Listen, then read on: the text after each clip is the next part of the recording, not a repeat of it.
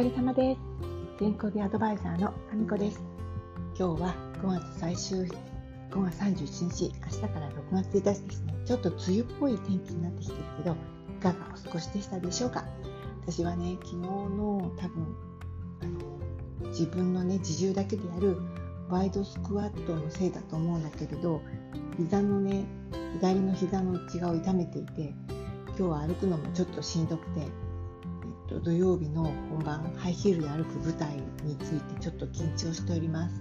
と言いつつも、えっと、明日は、えっと、ダンスの発表会のリハーサルがあるからそこでもやっぱり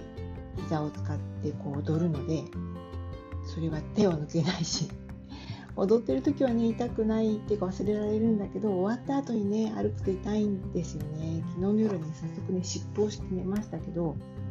効くのかな効かないのかな。多分こういうのって変に使っちゃってるから使わないのが一番いいんじゃないかなと勝手に思っています。あもちろんこれは骨折をしていたりとかすると違います。でねと悩みどころだけれどもまあだましだまし本番を迎えるというか大会ねと思っています。今回はもう今はね結構ね体のライン大会に出る前のボディの状態は私的にはね私的には私なりにすごくいいんじゃないかなと思っているのでこれを、えっと、明日木でしょ金でしょ土曜日の3日間その保つっていうのがなかなかこれが難しくってねなんかこの気の緩みだかかえって緊張しちゃうんだかわからないけれども難しいです。それに、ぱね、61だと肌がね、なんかカピカピっていうか、若い人のようにコラーゲンとかが足りないから、なんかちょっとしたことで張りがね、なくなっちゃうんです。うん、そういうサプリ飲めばっていう手もあるけど、あんまりちょっと今コラーゲンとかのサプリを飲んでいなくて、全然効かないってわけじゃないと思う。というのは、もっと10年ぐらい、20年ぐらい前ののと、今はやっぱね、性能が違うらしいです。成分が違うというか性能。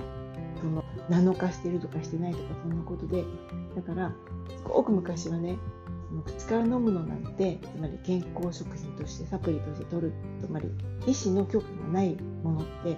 そんなに効かなくてプラセボ効果っていうのかな。気持ちだけの効果が高いよって言われていたけれどでも最近の超最近のやつはやっぱり飲むとそれなりに効果があるんじゃないかって言ってる人が増えてきました。もし皆さんも、うん、昔の情報でねこのサプリは飲んでもあんまり役に立たないかなと思うかもしれないけれどでも試してね最新版をやってみるといいんじゃないかなと思います。そういう意味では私はサプリ飲んでないけれど、うんと2日に1回とかあと1日に量は半分ぐらいかな。プロテインを飲むようにしていてプロテインって意外と何でもこう入ってたりするのでそんなこんなでちょっと何ていうの枯渇するっていうのかな。足りない分を補おうと思っています。プロテインといえばね私の周りで筋トレがすごく好きだったりとかこういう大会でそのパンプアップした筋肉を見せたいっていうそういう大会に出る人が確かにトレーナーさんの指示で1日5回飲んでたんだよね。でしかも確かに彼女女性ね私と同い年の。お弁当がね魚肉ソーセージとかなんかそんな感じゆで卵とかそんな感じで。でなんとなんと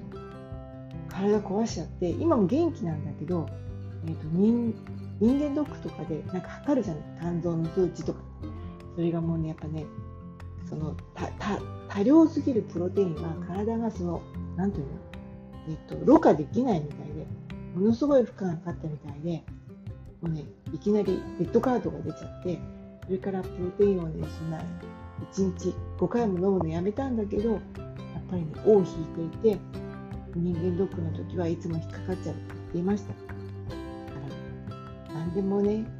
取り取ればいいってもんじゃなくて、取りすぎも問題で、ビタミン C とかも、そのいっぺんにすごい取っても、よりはあの尿として体外に出てしまうとか言われたりするし、うん、その辺はねいろいろ考えてやっていかなくちゃいけないんじゃないかなと思いました。今日はここまで。以上です。それではまた。